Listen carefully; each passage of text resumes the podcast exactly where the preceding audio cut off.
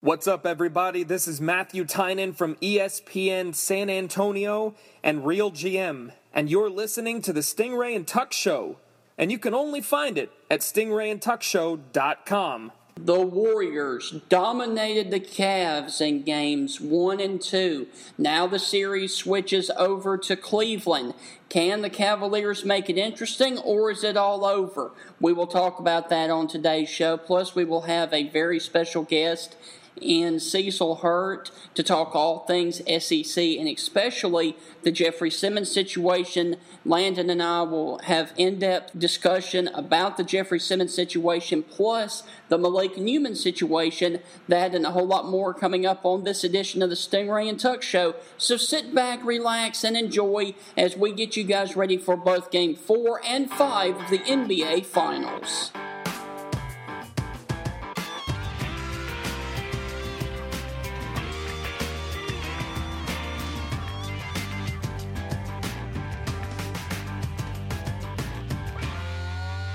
Good afternoon, everybody, and thank you for tuning in to another exciting edition of the Stingray and Tuck Show. We are so glad to be able to bring it to you. And real quick, we want to thank our sponsors too, both Oz Music and Cowbell Clothing. And uh, thank you guys for uh, being our sponsors. I am your host, Stingray, along with Landon Tucker. or Tuck, as we call him.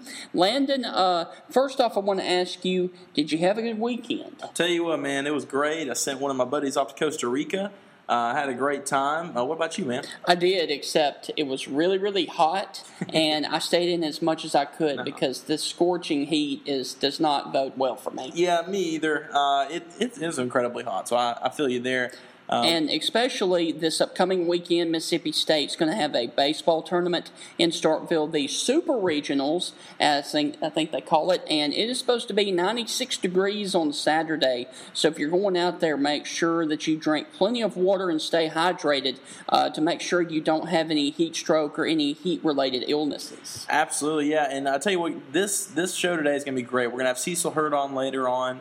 Uh, really great, great writer from the Tuscaloosa News, along with Ben Wait, the beat writer from the Commercial Dispatch. And then, as always, Matthew Tynan talking about the NBA Finals. And I think we will start our show with the NBA Finals right now. The Golden State Warriors went up 2 nothing over the Cavs, and both games were not even competitive at, at, at certain points of that game. Man, I'm going to tell you what, LeBron James and the Cavaliers, they just look flat footed right now. It's un, it's really unreal. No one thought because Stephen, you know, like we talked about, this is this is the series people wanted. This is what they want. If you're a Cavs fan, you wanted a rematch from last year, and really you're getting embarrassed right now if that's what you're wanting. Absolutely, and we will talk about that here in just a second. But first, we're going to talk about in the news, and most recently, I think we need to talk about the thing that happened yesterday. Unbelievably, Gus Malzahn gets extended a contract extension, I should say, until 2020. Landon, your thoughts about Gus Malzahn being uh, extended? Because let me, let me let me set the stage for you here. There's no hype surrounding Gus Malzahn at Auburn. None. Okay. They just came off a seven and six year where, you know, they were supposed to have a Heisman Trophy quarterback that they fell flat on their face with that one. Plus, the spring game only had 45,000 fans in attendance. That was their lowest since Gus Malzahn has been there. And now you're extending him through 2020. That makes great sense. Yeah, yeah. Obviously, it, it's kind of confusing, and, and really, time will tell. This season, a lot of people think this is make or break season for Gus Malzahn. Um, but one thing that is for sure is Auburn has the money to pay him if they do fire him this year. Yes. That's for sure. Uh, and also, this kind of reminds me of the same situation with um, the Stoops guy up at Kentucky. They had one good year. I think they were just one win away from going to a bowl game, and they extended him too. And you see how that's got them up there. Yeah, not. Yeah, Kentucky's kind of confusing with that. I mean, they, uh, you know, Mark Mark Stoops is, is a good good coach. Uh, I think on the defensive side, uh, maybe not necessarily on the offensive side. So. Uh, you know, we'll kind of see how things go with them in the future. But yeah, so far, not so good. Uh, another also in the news this past week, uh, Mississippi State uh, dropped down the penalty on uh, and actually came up with a decision on Jeffery Simmons, and you and I both agree that it was not enough. Now, here is the situation Jeffery Simmons will be allowed to enroll at Mississippi State. He will go to counseling, and he will only be suspended for one game, and that is against the South Alabama. And Landon, I will let you start off on your thoughts about the Mississippi State decision for one game. Well, you know, I, like you did say my thoughts. Might as well say my rant. I, don't understand whatsoever uh, this decision, um, and, and I think it was really best described. Someone who literally on tape beat a woman on camera.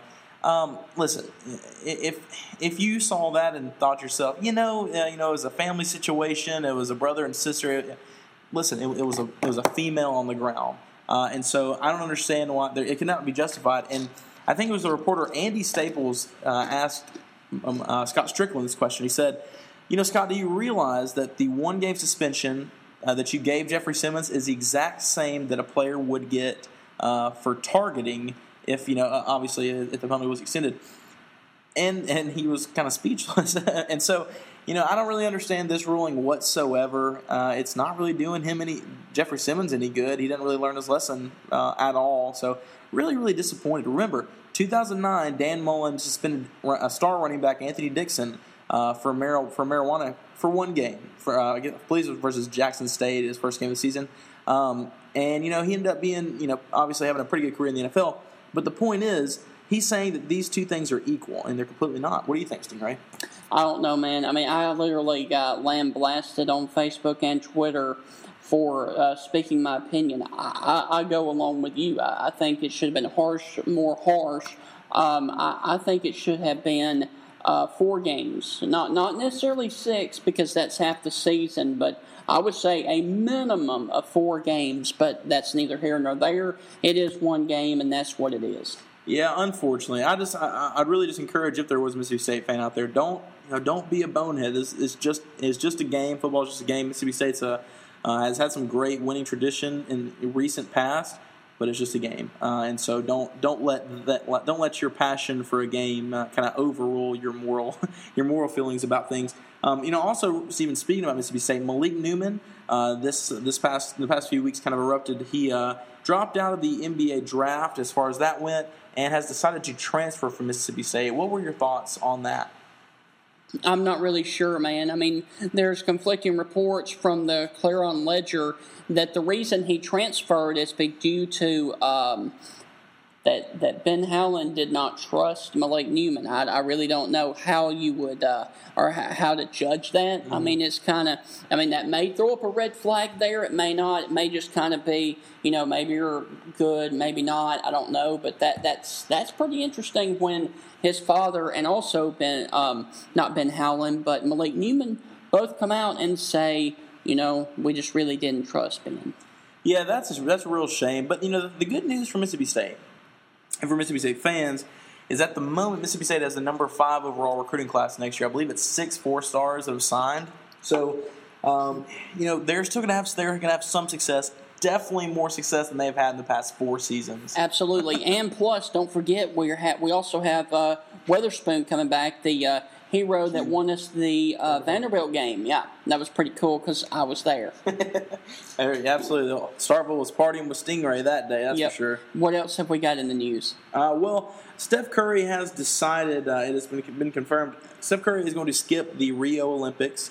Um, you know, I, I, saw in a quote where, where Steph said it's an extremely hard decision, but his body needs rest.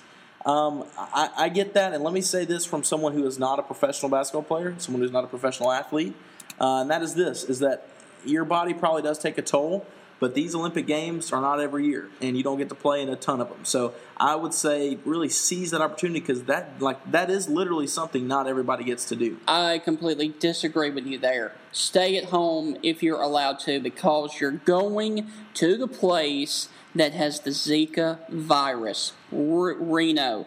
Are you kidding me? If you are out there and you're listening to this, stay at home. Do not risk bringing Zika back to the United States because I tell you this much, I sure as heck don't want it. and um, you know, there was been a couple of people, I believe it was Paul Gasol, said he would not go over there because of the Zika virus. Now that's that's pretty interesting, man. That is. I guess it, will be really interesting. Maybe if they, you know, if the Olympics were in a different spot, if it'd be any different. Who knows? Yeah, that's right. And you know, that's a big discussion right now. I mean, w- w- uh, around the the country and around the world. I mean, every sports show that you turn on is talking about would you go, would you not go because of that Zika virus. Yeah, absolutely. Um, and now you know, kind of kind of go into we kind of talked a little bit about the NBA. Um, also, Stephen mentioned. Real quick, I want to also mention that in the news, breaking news or not breaking news, but this was pretty big in Game Two.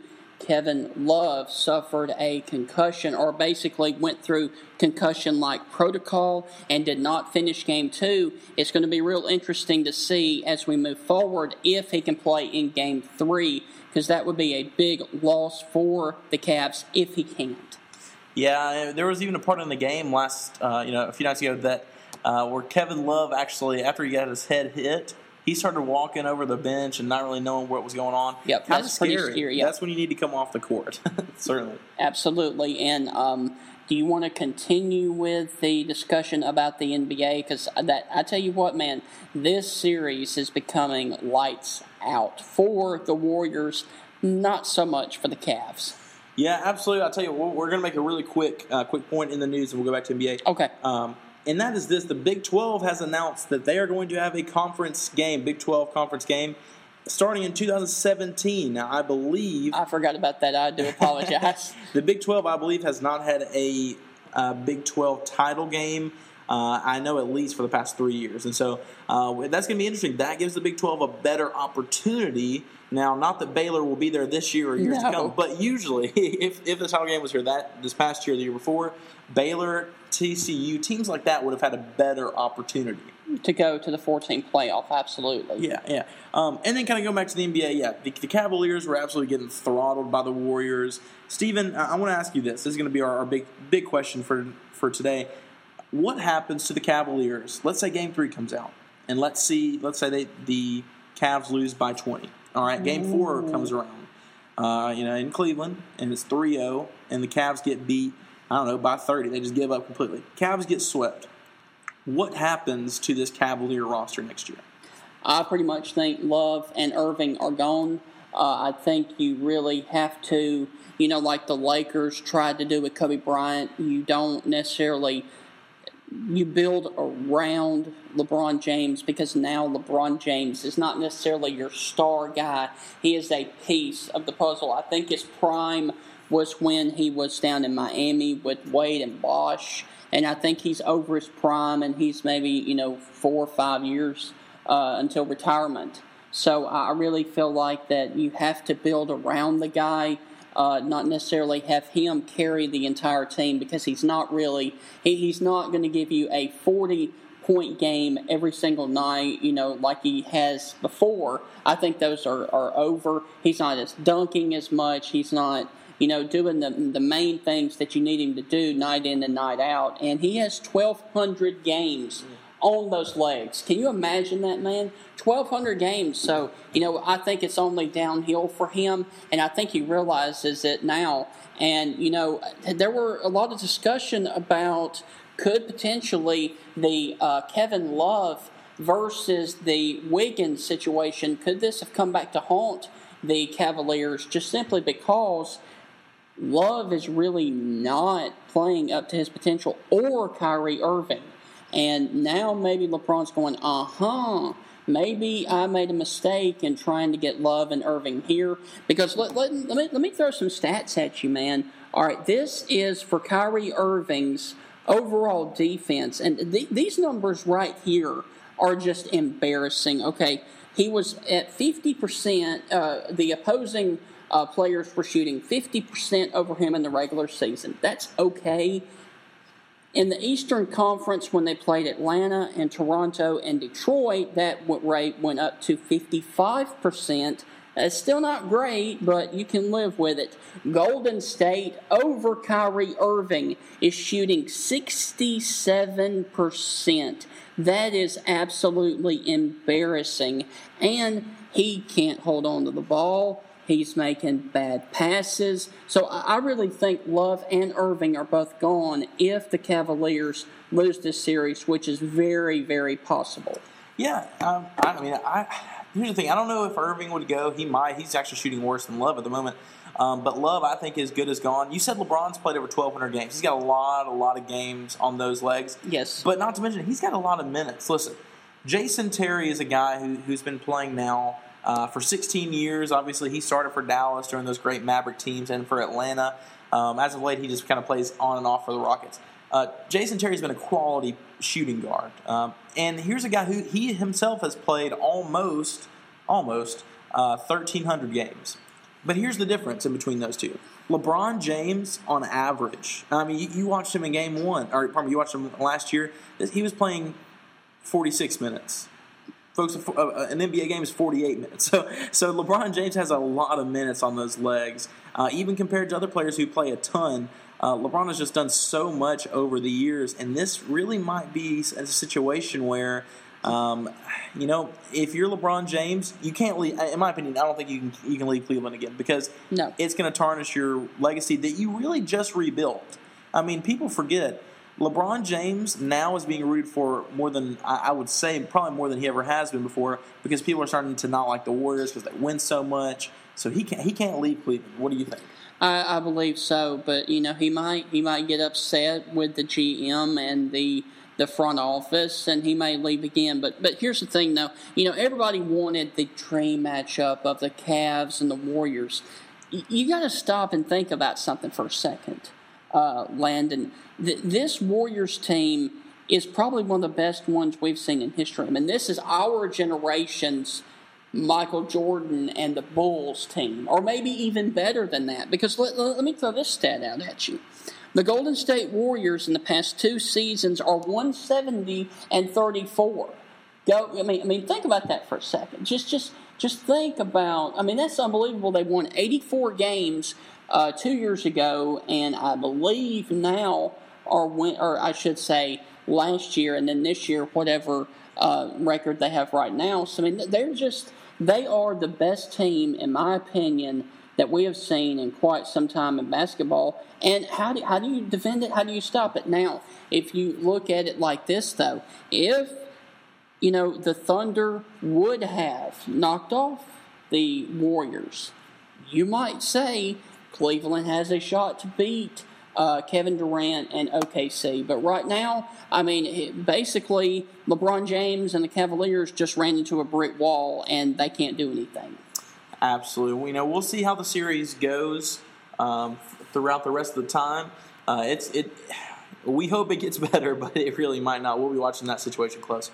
Absolutely, and we're going to take a very short break. When we come back, we're going to hear from some of the players about games, yeah, the, the most recent uh, game two, and we're also going to talk with Cecil Hurt on the uh, about the Alabama situation. So that and a whole lot more coming up on the other side of the break. You're listening to the Stingray and Tuck Show.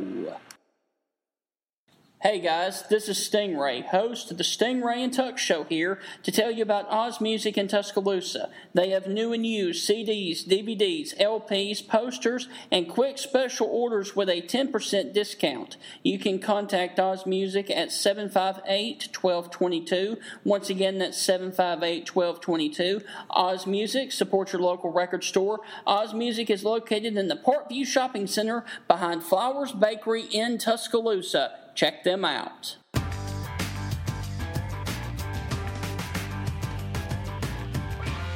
Welcome back into the Stingray and Tuck Show. Uh, we have on the Stingray and Tuck Show hotline a very special guest, Cecil Hurt, writer for the Tuscaloosa News, uh, a gentleman who has covered Alabama football and basketball since 1982. Cecil, how are you doing tonight? Great, guys. How are you doing?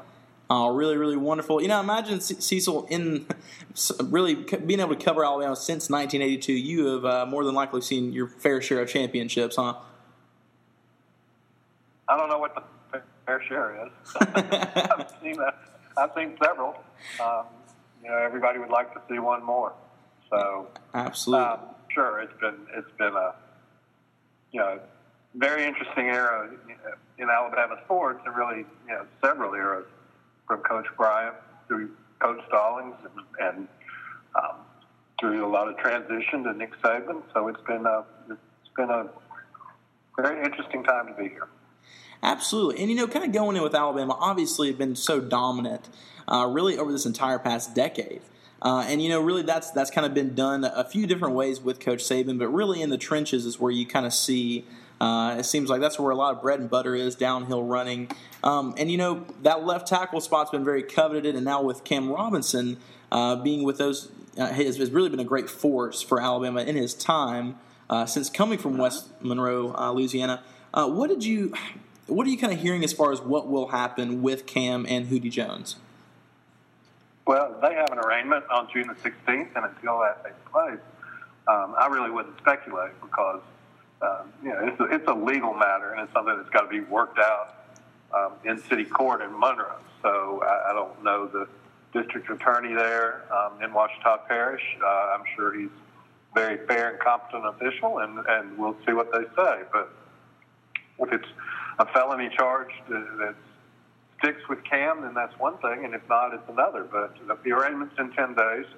Uh, so we'll have, you know, maybe settled before that, and if so, we'll have a lot more information. But I just, I just hesitate to, to speculate about our legal system. You know, I, I think it needs to, to work without undue pressure and without people guessing at a, uh, a verdict when they hadn't seen all the evidence. Yeah. All right, Cecil Stingray here. Um, switching over to another West team for just a second. Last week, Jeffery Simmons, the situation uh, was dropped by Mississippi State. What was your thoughts about the decision for Jeffery Simmons made by Mississippi State? Well, I thought that it, it could have been handled better, and I'm not out to see somebody's um, life ruined in a situation like that. At the same time, I recognize the seriousness of the situation. I think from a from a both from a public relations standpoint and from a from a human standpoint, I think they would have been better served to, to say and let the university officials, not the athletic department officials, announce the fact that he had been admitted to Mississippi State, that they had made that decision independent of any input from athletics, um, if that's if that's indeed how that went down. And then, you know, it, it's early. There's no reason to to specify oh, it's going to be a, a one game suspension. Know, let's let's get him to Starkville if, if that's the intention. Get him in counseling. Um, you know, have him go through all that, and and football can come after that, and that may be the middle of September, it may be October, maybe he needs a redshirt year. But but I thought you know to announce a one game suspension in Destin was uh, I knew at the time that it happened that Mississippi State was going to take a, a PR hit for that, and and understandably so. You know, the, the times are different than, than they have been, and I'm not I'm not singling out Mississippi State. Alabama's had issues. Georgia's had issues. You know, every college campus is going to have issues, but but I, I don't think that to to handle these things entirely within the framework of athletics uh, is is what's going to happen in the future, and or I think it's what should happen. I, you know, let the university take care of, of who they'll allow on the university campus, and then that's t- totally separate from whether they're ready to to compete in football. So I was again without slamming Mississippi State, I was a little disappointed uh, that they said, well, it's a one game suspension, and that's you know that's what it is. And you know maybe Scott Stricklin left the door open, and maybe it won't be the first game, but you know, and I know that that's very likely what it's going to be. Yeah. So, um, you know, I think it could have been handled better, but I, I don't want to entirely condemn Mississippi State. You know, it, it doesn't make Mississippi State Baylor, but I, I will say this: if, if Jeffery Simmons comes to to Starkville and and has another problem, then then people's jobs are on the line, and, and they should. Let's, let's hope that doesn't happen now that a decision's been made and that, that everything works out and that the young man can, can have a positive experience going forward. Sure, absolutely. And you know, kind of with these off seasons, typically you get kind of, uh, unfortunately, you get messy stories that happen. Um, and then finally, sure. we'll be able to get back to football at some point. But uh, down on the plains, uh, you know, announced uh, obviously Monday night, that Gus Malzahn will have his contract extended through 2020. Uh, Cecil, what did you make of that situation? Because really, I think people kind of have, have mixed emotions about Gus. They do, but you have to do that. It's the standard one-year rollover for recruiting purposes. You know, didn't extend it any particular length. It extended the buyout one year, extended the contract one year. That really didn't change the financial terms. And yeah, if you're in a situation where you're buying out a coach and hiring another coach these days, I mean, it's incredible to say. Another two million here or there isn't going to save anybody. so you know, it make make Gus feel a little better if that's the situation at the end of the year. Um, but I understood why Auburn did it. I thought it was pretty standard. They didn't really increase the buyout. They just they just keep, you, you keep your coach at four years because if you don't, people will use it against you in recruiting. Absolutely. And going back to another um, SEC West team for a second, Ole Miss, there's been a lot of speculation and turmoil over there in Oxford. Some people believe that they could definitely get the death penalty because of this. What are you hearing about the Ole Miss situation, and do you still think that is a possibility for them? I don't know what they'll get, and I, you know, I, I frankly don't think anybody will ever get the death penalty again after what happened at SMU. Right. So that's really not something that I think is on the table. I do think that more is on the table than there than what they've self-imposed because that's always the situation, and because the case isn't closed. So we'll see. You know what happens going forward as the NCAA continues to investigate Laremy Tunsil, and you know that can lead to other things, and so this could this could perpetuate itself for some time. But you know, I've been through I've been through a lot of NCAA investigations and done a lot of a lot of work and a lot of research. And, and the one thing I will say, nobody, that includes me, that includes the people at Ole Miss, that includes anybody who's telling you it's not going to be that bad, that includes anybody that's telling you it's going to be terrible. Nobody knows what that committee on infractions is going to think at that infractions hearing. And, and they can speculate all they want to, but they don't know. My only, my only objection, I don't, I'm not privy to all the information that's at Ole Miss. The only thing in the entire thing that's bothered me was when the story came out at the end of January, and people were saying, "Well, this isn't that bad. This isn't going to be this. This isn't going to be that." When you're getting your information from inside an institution, and they're telling you this and they're telling you that, you better be very wary before you put that information out because they don't know and they only have one side of the story. Mm. And, and, Cecil, uh, kind of we talked a minute, minute, ago. All the all the stuff in the off season is is, is uh, hopefully uh, a few more months, and then we'll be finally back to football. So now. Cecil, Alabama, uh, you know, we mentioned it's really just been so dominant, uh, you know, with, with Nick Saban being here. Um, winning the national title last year, uh, the year before going to the playoff. now, in this year, uh, the college football playoff. Does do you think Alabama has a legitimate chance uh, to repeat as national champion? And if not Alabama, is there an SEC team that you think we should keep an eye on as far as who might be in that Final Four? Well, first of all, Alabama does have have a chance because Nick Saban has, has put them as a program in that position where they have the athletes to win their enough games, to win the right games, to win the conference champion, and the championship, and the SEC champion is going to have an opportunity to be in the Final Four and compete for the for the championship. So that they have that chance. You know, they also, you know, all a coach can do is, is have a roster and have enough players and enough outstanding players and have them prepared as well as they can. But there, there's no coach in America that, that can guarantee that they're going to win every game. And people don't like to hear this, but it is the truth. You got to have a little luck along the way, and Alabama's had that. Whether it's whether it's in last season with Arkansas beating Ole Miss and letting Alabama go to Atlanta for championship game, whether it's it's other years in which teams have lost, whether it's getting a second opportunity to play LSU. Um, you know, unless you absolutely run the table, and even in 2009 when Alabama did that, it takes a block field goal to beat Tennessee, and so forth. So you know, saying, oh, they've got the best team, you know, you can make an argument that talent-wise, certainly the NFL draft would support this argument, that talent-wise, Ohio State had the best team last year. Yeah. Could have won the national championship. They didn't get the opportunity to do it. So Alabama is certainly good enough if everything goes well for them, you know, they, they can win enough games on their own that their margin for error is probably smaller than, than any other team in the SEC. But that doesn't mean that, that there isn't a margin that, it, that they or anybody is guaranteed. If it weren't them, you know, LSU has a pretty favorable schedule and a lot of talent.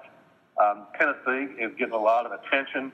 You know, I'm really going to have to see Tennessee win a big game uh, before I get um, too enthused. You know, they, they had a nice year last year, uh, played well against uh, Northwestern in their bowl game, you know, so so good for them. But, but you know, I'm going to need to see them, you know, really win a big game against a contender. They may not play one until they play Alabama. So, so we'll see. You know, and, and people say, oh, what about Georgia and what about Florida? Those are big games for them. But I'm talking about national contenders, which I don't think Georgia and Florida will be this year. Although Georgia could, you know, they, they could. It'd be quite a job by Kirby, but they've got talent in Georgia. Yeah. And one final question before we uh, send you off here. With the Warriors and Cavaliers game getting really interesting in the NBA Finals, can the Cavaliers now make it interesting after being down 0 2 when they go back home tomorrow night?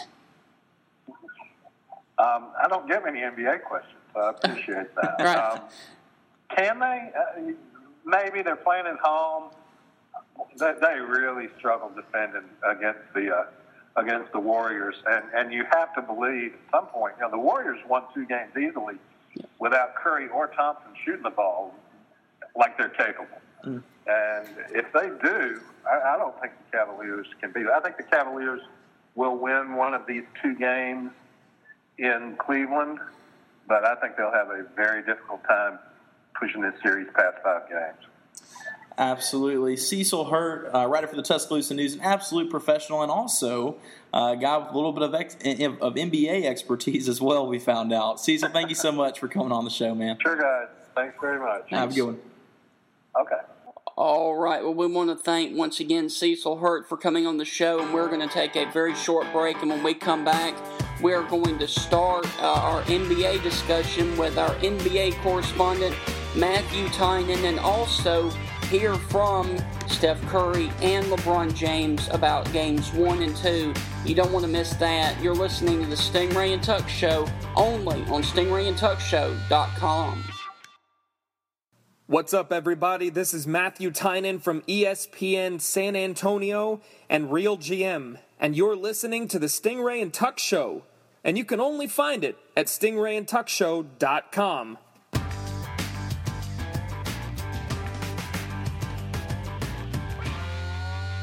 Welcome back into the Stingray and Tuck Show, and now we are about to continue our discussion with the NBA playoffs with our NBA correspondent Matthew Tynan, and he is standing by on the Stingray and Tuck Show hotline. Hey Matt, it's St- it's Steven. Uh, let's let's try this for a third time. I do apologize. It's okay. All right, first off, what have you made of the dominant performance by the Golden State Warriors, and are you surprised by it? I'm not surprised by it. They have too many uh, two-way players. The, the Warriors do. They're they're too deep in in terms of guys who can play offense and defense both at uh, at an excellent level. Uh, Cleveland does not have that. They they're pretty deep. They have a lot of good players, but but many of them are one-way players. That meaning either offense or defense. One of the big stories coming into these finals were, hey, the Cleveland Cavaliers have Kevin Love and Kyrie Irving this year. They did not have them last season. But the problem that presents is the, the roster that the Cavs rolled out last finals was defensive oriented, and they slowed the pace down. They made sure LeBron basically had the ball on every possession for almost every second that he played. And outside of that, they played really tough defense. They made life really difficult on the Warriors. Whenever you include Kevin Love and Kyrie Irving, who are um, empirically below average to bad defenders, that changes a lot of things, and you, we've seen that in this um, in, in this series so far, where even if the Cavs try to slow things down, the Warriors just kind of break it up, and they, and they end up uh, beating them up on the offensive end. They end up um, getting easy baskets, even if they're trying to. And, and by the way, they've done a good job of keeping Steph Curry and Klay Thompson from scoring a whole bunch of points, but all the other guys are scoring. Um, the bench is scoring. So things aren't really going that well uh, for the Cavaliers in that capacity, and I just don't think. And, and again, I picked I picked the Warriors in five before this series started. Uh, so so honestly, none of this really surprises me. All right. It, let's stay with the Cavs for just a second. If the Cavs are swept, could you see or could we see LeBron blowing up the roster or, or leaving the team at all? Well, he, he has a lot of control. He has a lot of say over what that team does uh, structurally. Uh, I can't see him leaving St. Louis because of the fact that he made this big deal. He made this, uh, and I think that he probably thought it was going to be easier for him going to Cleveland, meeting up with Kyrie Irving, uh, Kevin Love, guys who he felt were, were younger and had a better future than Dwyane Wade uh, and Chris Bosh. I mean, there was a reason he left Miami. The, the, the Spurs sort of decimated those guys. It, it, it made him feel like they were old. Um, and he went to a team he felt was younger, more more able to, to match up athletically. The problem is, I'm not sure he's he accounted for the fact that that the Warriors were going to be this, that the Thunder were going to continue to be this, that hey, the Spurs got LaMarcus Aldridge, they're going to continue to be this. So no matter what team he faced in the in the finals, it was going to be really really difficult. Um, but at this point, I mean, considering the um, all the attention and the drama and everything that surrounded him going back to Cleveland, uh, especially the fact that he wrote that letter, all the commercials, everything saying that he wants to win one for the land. If he leaves Cleveland after two years without winning a title, he's going to face a just a tidal wave of criticism. I think it's more likely uh, that we would see Kevin Love heading out of Cleveland if things go really ugly uh, the rest of the way in these finals. To me, that would be the most likely option, not and probably not even really Kyrie, but uh, I would say if I had to bet, if things get really ugly, I think it would probably be Kevin Love that would uh, that would be sort of I don't know uh, orchestrated his way out of town. Maybe not even that. Maybe it would be LeBron orchestrating his way out of town, uh, orchestrating Kevin Love's way out of town. Uh, but I can't see I can't see LeBron leaving Cleveland at this point um, if they haven't won a title. What you, did you make of Steph Curry withdrawing his name from the Olympics, and who have you heard announce will play in Rio this summer? Can't blame I can't blame Steph at this point for for trying to protect himself. Now, remember, because of his ankles a couple of years ago, he signed a really uh, a huge bargain of deal uh, with the Golden State Warriors.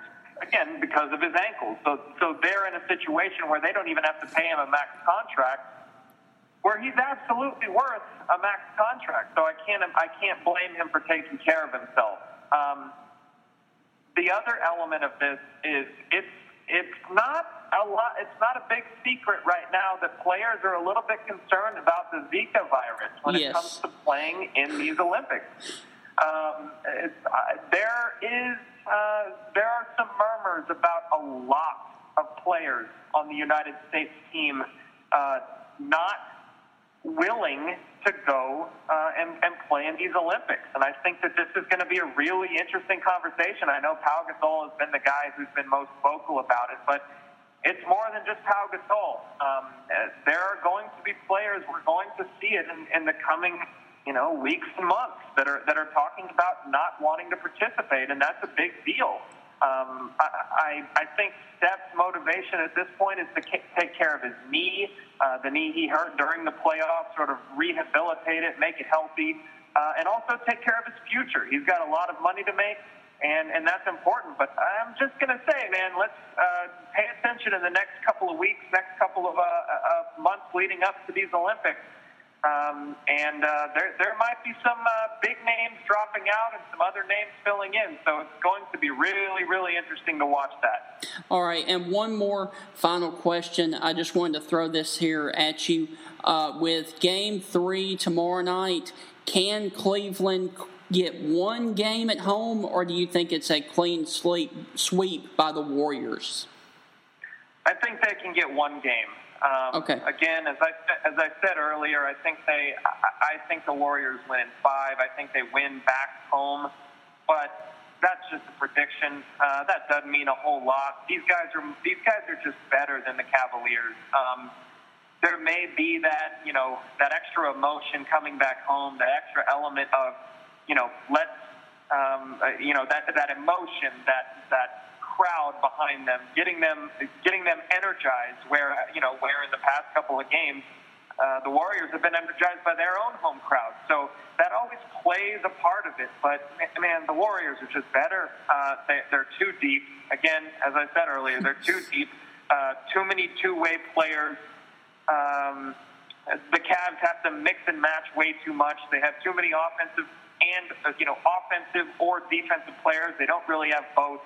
Uh, so it's going to be interesting. I think it's going to. We'll see if Kevin Love is is concussed and he's out of the lineup.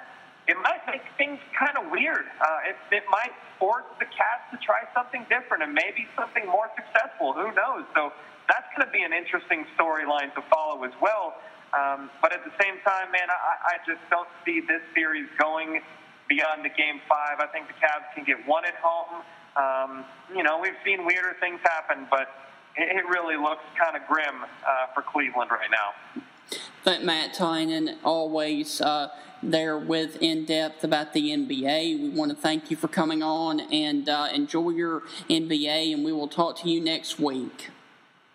That sounds good, Stephen. We'll talk to you later. Okay, thank you.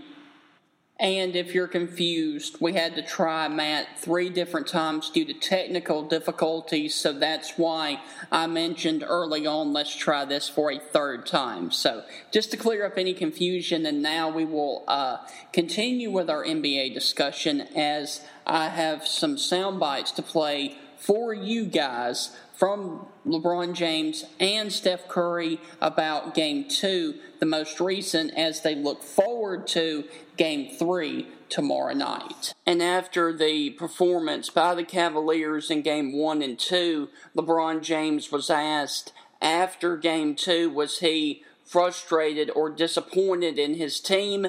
He responded with this right here.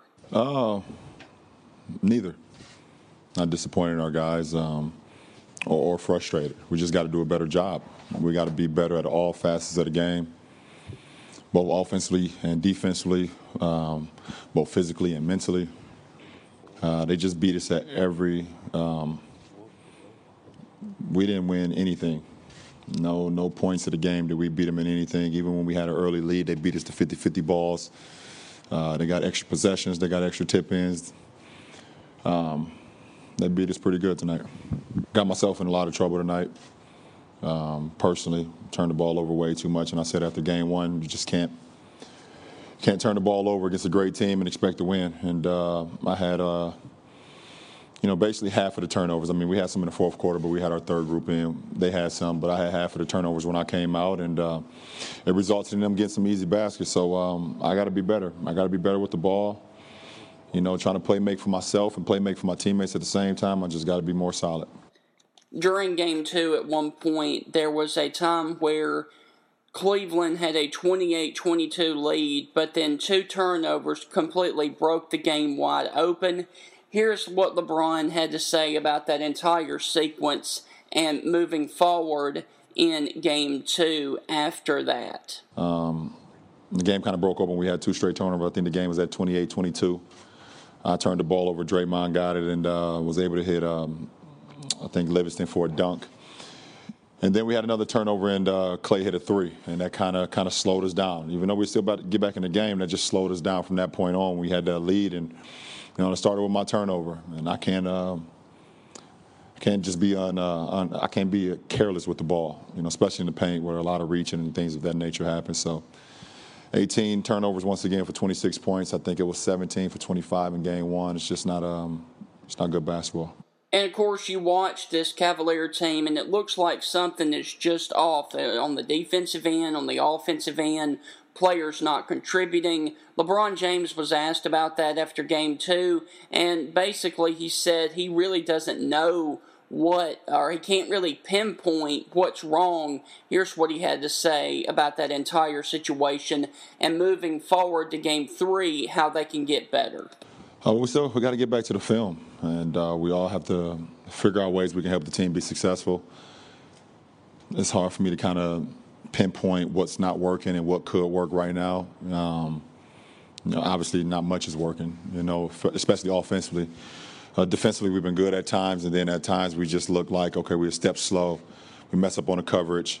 We don't get back, or we're one, just one step behind where we should be. We should be closer to our man, and you know, we get when when you're behind these guys, they make you pay every single time. So.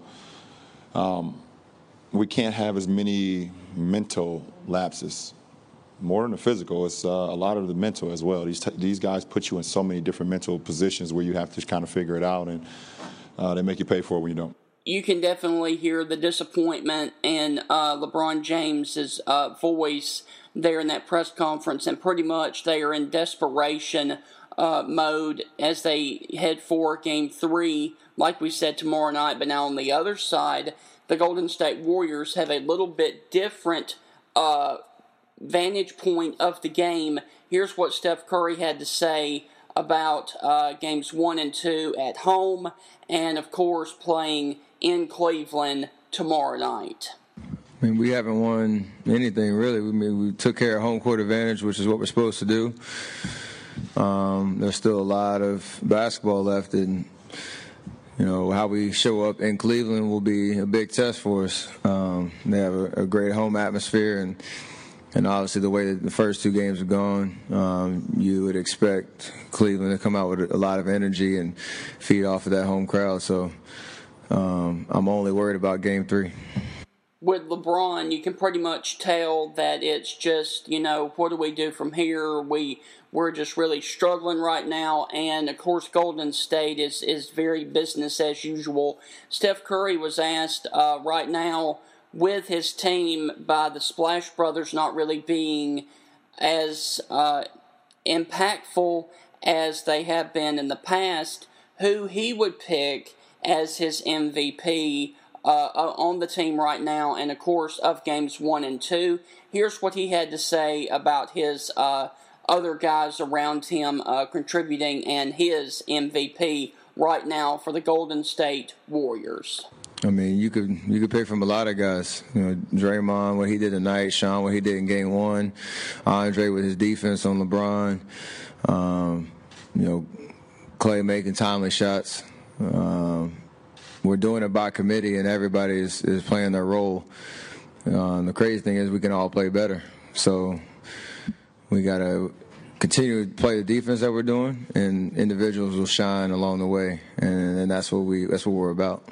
And of course, you know, LeBron James hope they don't play any better uh, when they come into their building tomorrow night because the 20 point deficit and the uh, 110 77 uh, loss by the Cavaliers may be even more than that if the Golden State Warriors play any better. That's actually kind of scary to think about that team playing any better. But uh, we want to thank, of course, as always, uh, Warriors.com and Cavs.com for allowing us to pull this audio for you guys here on the Stingray and Tuck Show.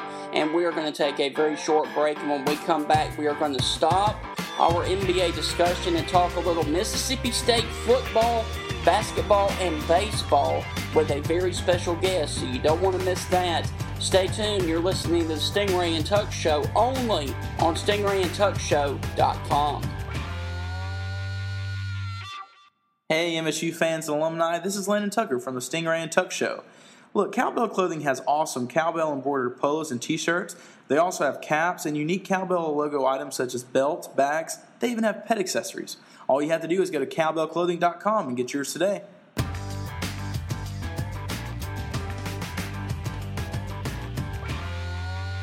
Welcome back into the Stingray and Tuck Show. And now we are glad to be joined by Ben Wait, Mississippi State beat writer for the Commercial Dispatch. Ben, you doing okay tonight? I'm doing good. Thanks for having me on, guys. All right, good. Listen, Ben, first off, what was your overall thought on the entire Jeremy uh, Jeffery Simmons situation at Mississippi State. Did they give enough punishment, or should it have been more? Yeah, I, I had no problem with him allowing him to enroll, and, and obviously with such a touchy situation that you, you figured that there was going to be some suspension. One game I thought was really low. I, was talking with several other people, and I, I thought at the minimum it should have been at least six games, you know, half the season, if not the entire season. You kind of make him sit out uh, this coming season. You don't even redshirt him. You just kind of let him go through practice and really kind of work his way into earning uh, the trust of the coaching staff and the team. Uh, so yeah, I, was a little, I was a little surprised that it was only one game. Like that, I didn't think that was enough. Now, granted, I think maybe uh, they could go more. Uh, you know, I don't know if that's set in stone. I think they'll, they'll you know, they're they're obviously catching a, a lot of heat from that right now, so mm-hmm. they may increase that as it goes. But uh, like I said, I don't, I don't know if anything's really set in stone with that. I think that's just kind of a starting point, and they may reevaluate it for you know, you know if they if they decide to let him play as a freshman, they may reevaluate that, uh, or, or they may reevaluate it next spring and next fall before uh, next season. Right, and speaking of this upcoming season, how do you think Mississippi State in football will fare without Dak Prescott under center? Yeah, it's going to be tough. There's no doubt. I mean, obviously the the guy was school record holder with 38, I think 38 school records. So, He's a hard guy to replace. They, they've got some guys that, that obviously have some talent when you talk about Nick Fitzgerald and Elijah Staley. Even Nick Tiano, a lot of people talk highly about them. They've got some guys there. You've got the, you know, the, the guy who's been there with the experience and, and Damian Williams. So, so they've got some options. Uh, there's no doubt that it's going to be some, some big shoes to fill for those guys. And, and whoever the starting quarterback, whoever it's going to be, they're going to have a lot of expectations to live up to. Uh, and it may be a slow process to begin with. I mean, if you look at Michigan State's uh, record early on, it's, it's fairly easy when you look at who they play. So, so those, those quarterbacks are going to have some chances early on in the season uh, to get some experience under the belt and, and not like a big, you know, tight pressure situation. So that so they will have some chances to really throw some big numbers. And, and get a lot of reps, I believe. Uh, but yeah, I think it's going to be, you know, for Mississippi State, it'll be tough without Dak. I mean, I think the team, obviously, you, you look at the defense, they got some good pieces returning on defense when you talk about a Brandon Bryant back in uh, safety. So I think they've got the pieces. It's just about can they get them together? Can they get these guys that don't have experience, the experience they need? Because as we've seen, you know, last several years in the SEC, when you get to November, it's just tough. It just wears on a team. Yeah. Uh, oh, just about nearly every SEC team, even Alabama. Sometimes you can just see where November kind of wears on them. So I think that's kind of what they're pushing for, and they're just hoping that you know the first seven, eight games kind of get them ready for that November push. And and you know Ben, you you kind of talked about all the different quarterback options. Um, who do you think will be the starting quarterback right now, Week One, South Alabama? Who is going to be? I would say under center, but most likely in shotgun.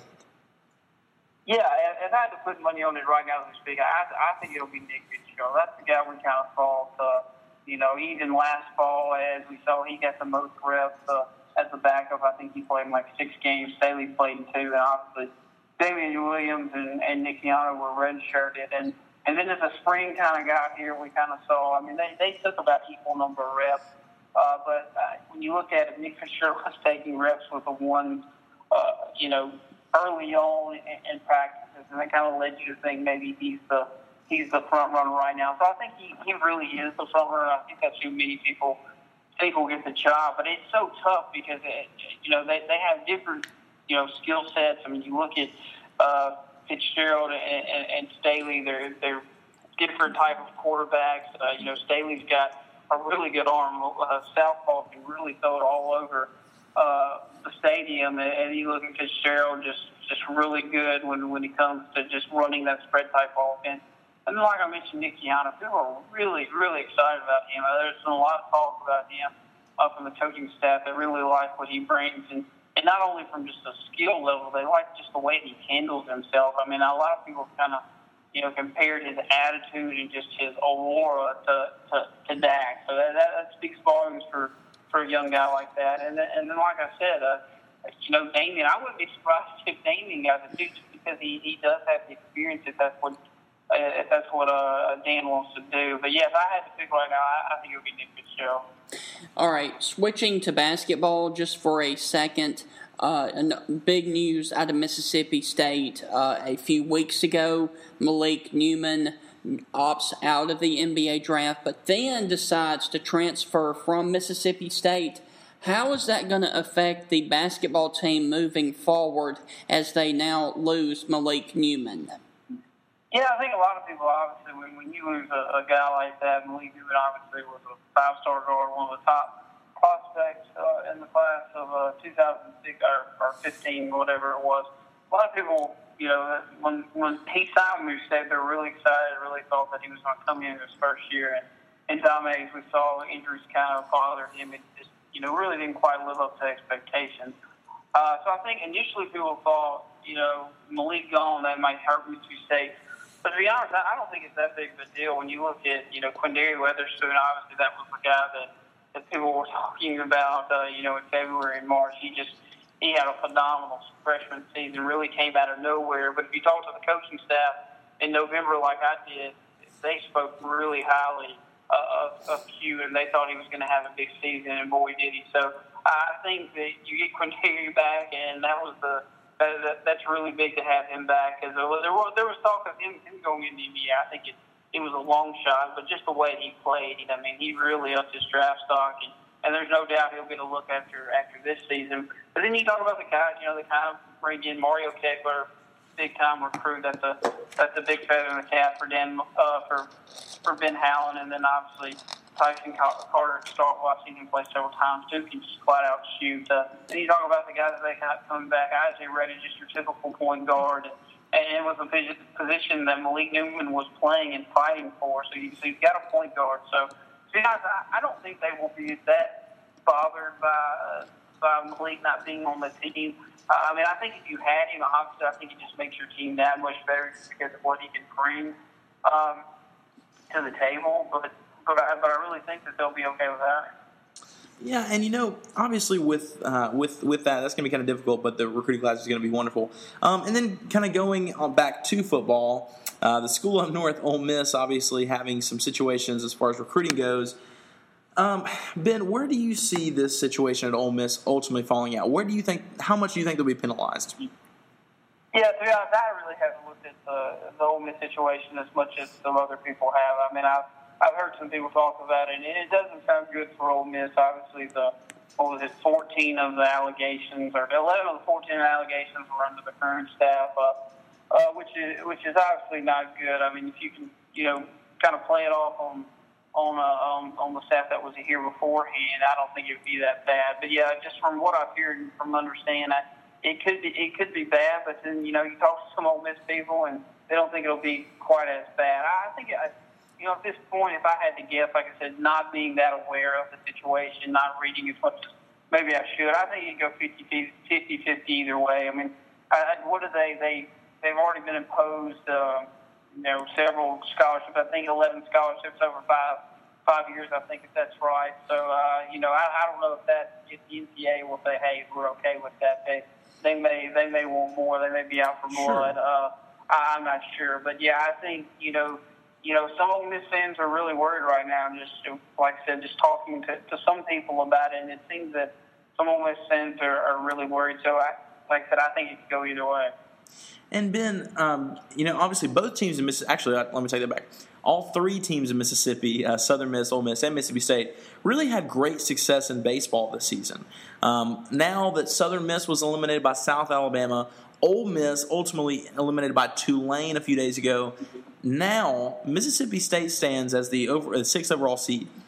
Are they in a position, Ben? Do you think that this team can legitimately win the entire this entire thing, win the College World Series, or do you think they have great talent, but there's just too many great teams out there? No, I think they're definitely capable of going to Omaha and winning. I, I, I, you know, I, I said before the season started, I watched them a little bit in fall, and I did I did several stories. And, before the season started in January, February, just just previewing the season and just talking to the guys. There, was just a different air about them, a different confidence about them, and they felt ready. They were ready to put last season behind them.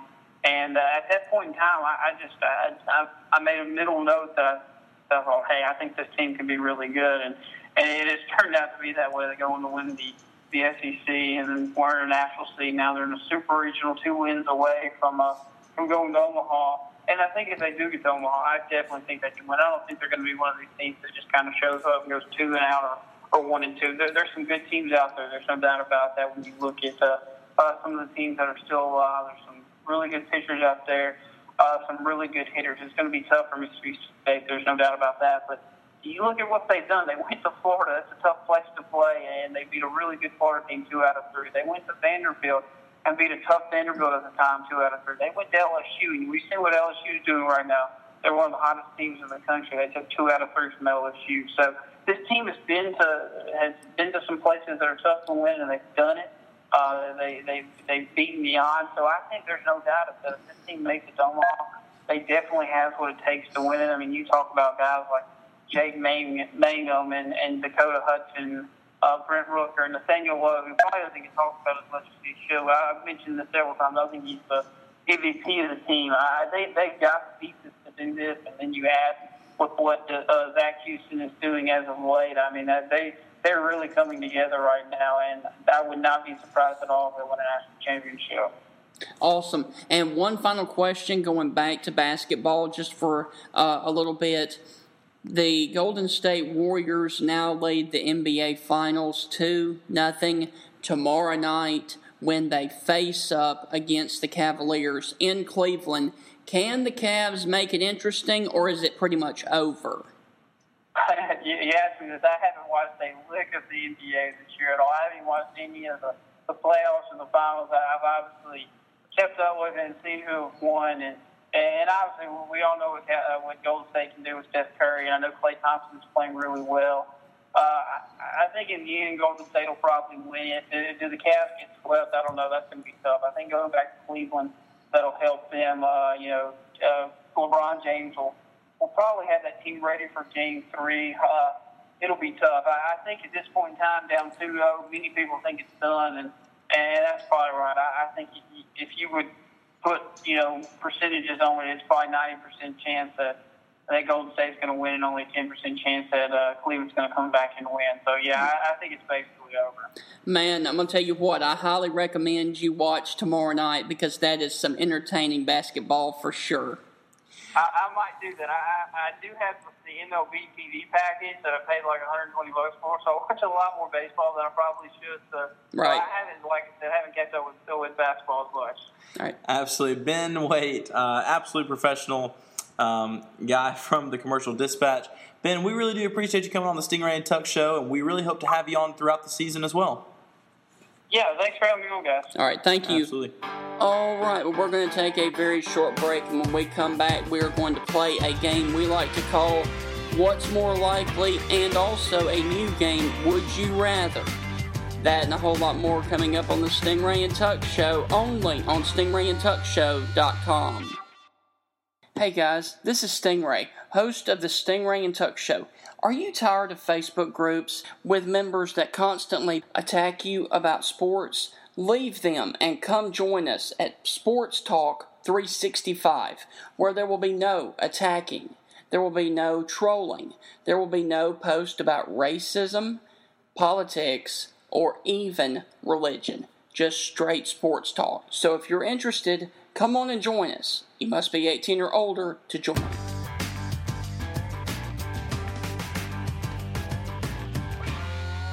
Welcome back inside the Stingray and Tuck Show, and now we are going to play a new game that I came up with called Would You Rather.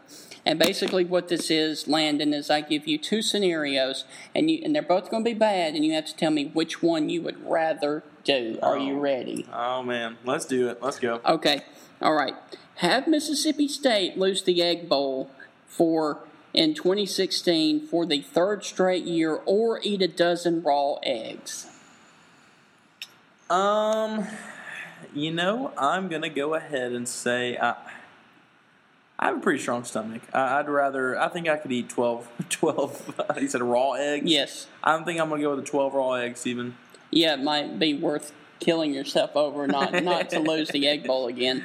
All right, next question: Be stranded on the Grove by yourself on a game day, or be stranded on a deserted island for the rest of your life. Yeah, I'm I'm going to choose the Grove uh, for multiple reasons. Um, number one, actually, is very, very beautiful out there. Um, and uh, yeah, so I think I'm going to go with the Grove. What about you? And of course, the scenery's not that bad too, with the beauty, be- uh, beautiful women. Yes, there there are some pretty ladies I have heard. Uh, Yes. is that is that the same thing you choose to? You think you'd, you'd say at the Grove? Absolutely. but I'm not. I would never ever say their little catchphrase or whatever. Hell State.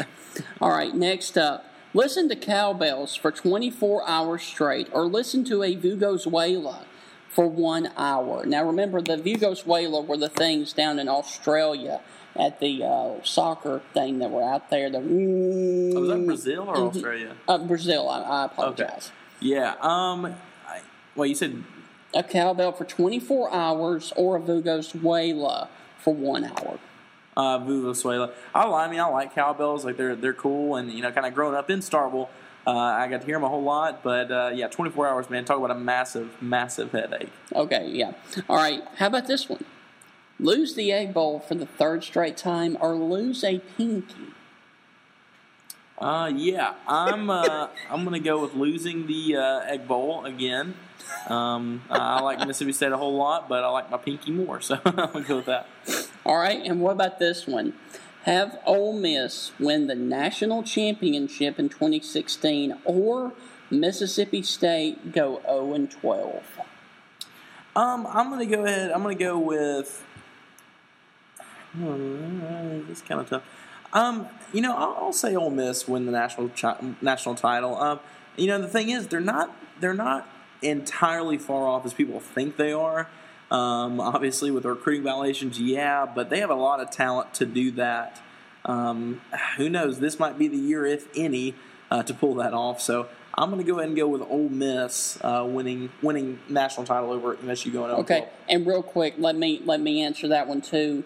Uh, I'm going to get a lot of hate from Mississippi State fans, but I think I would rather Ole Miss win the national title, and here's why: because Mississippi State right now has, according to 247sports.com, they have the number 10 overall recruiting class coming in for 2017, and if Mississippi State went 0 and 12, you can kiss that goodbye. So I would I would definitely say not go 0 and 12.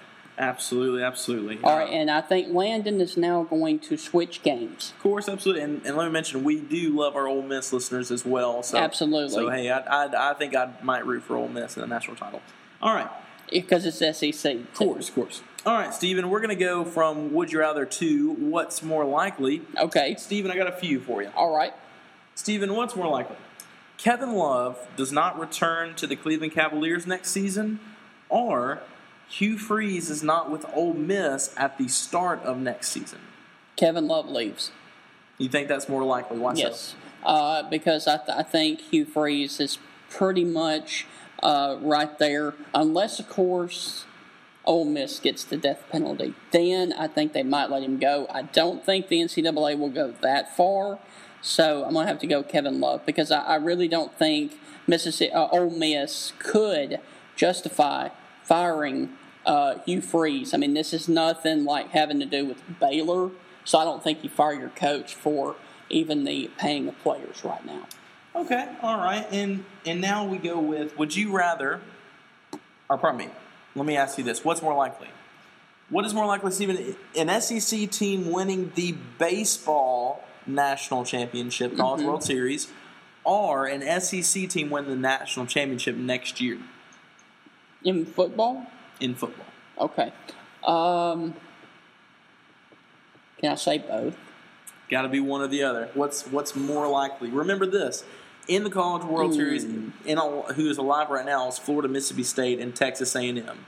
And either one of them could win it. And then, of course, football is lights out too. Oh my gosh, that's tough. If you had to make one choice, where would it go? What do you? What feels more likely? Football. Because? I really don't. I, I don't watch baseball that much, and plus, hate to say it, but you know, Ole Miss that were talking about, oh, we should get a national seed, we should get a national seed. They lose to Tulane, a team that was 27 and 26 over the weekend. Tulane moves on. Ole Miss sits at home in Oxford and cries. So, Yes, it- well- who knows? Who knows? An SEC team could fall. I, I, my pick right now, if I had to choose one, my money's going on football. Yeah, I think that is the safer option. That's true. All right, now this is kind of a cool. I just I was actually just kind of interested in this question, and that's this: If you had to choose, now this is kind of a would you rather situation, Stephen. Mm-hmm. Um, if you had to choose between yourself being a star uh, star athlete, which would you rather be? Would you rather be an MVP in the NFL as a quarterback, or be a MVP in the NBA as a point guard? Which of those two would Stephen Ray rather be? Basketball, Why so? I'm less physical, like with the hits and stuff. Yeah, yeah. and I, I, you know, I don't, I don't take hits too well. So I mean, even though in the NBA, of course, you have to uh, play more often, I, I still think with the way things are going and, and the way that you play and everything, I really feel like that. Uh, there, you put less miles and less hits and wear and tear on your body playing basketball. Uh, because let me, let me let's be honest. Uh, there's absolutely no way in college foot or in college football or in the NFL that you could have 1,200 games under your belt like LeBron James has right now. So, I mean, just th- th- think about that a little bit, and uh, you know, you don't have to worry about getting hit in the head as much as you would with college football or the NFL. So your concussion level is way down playing basketball. Uh, other than, of course, the uh, rare ones like what happened to Kevin Love. Yeah, I will say though, however, be careful playing against Draymond Green because he'll, Yes. he'll kick you a little bit. And also, one good thing I like your answer with the NBA. The cool thing about the NBA is you can be a star on offense and on defense. Where the NFL, you're just a quarterback. Yep, you just that's throw right. and that's it.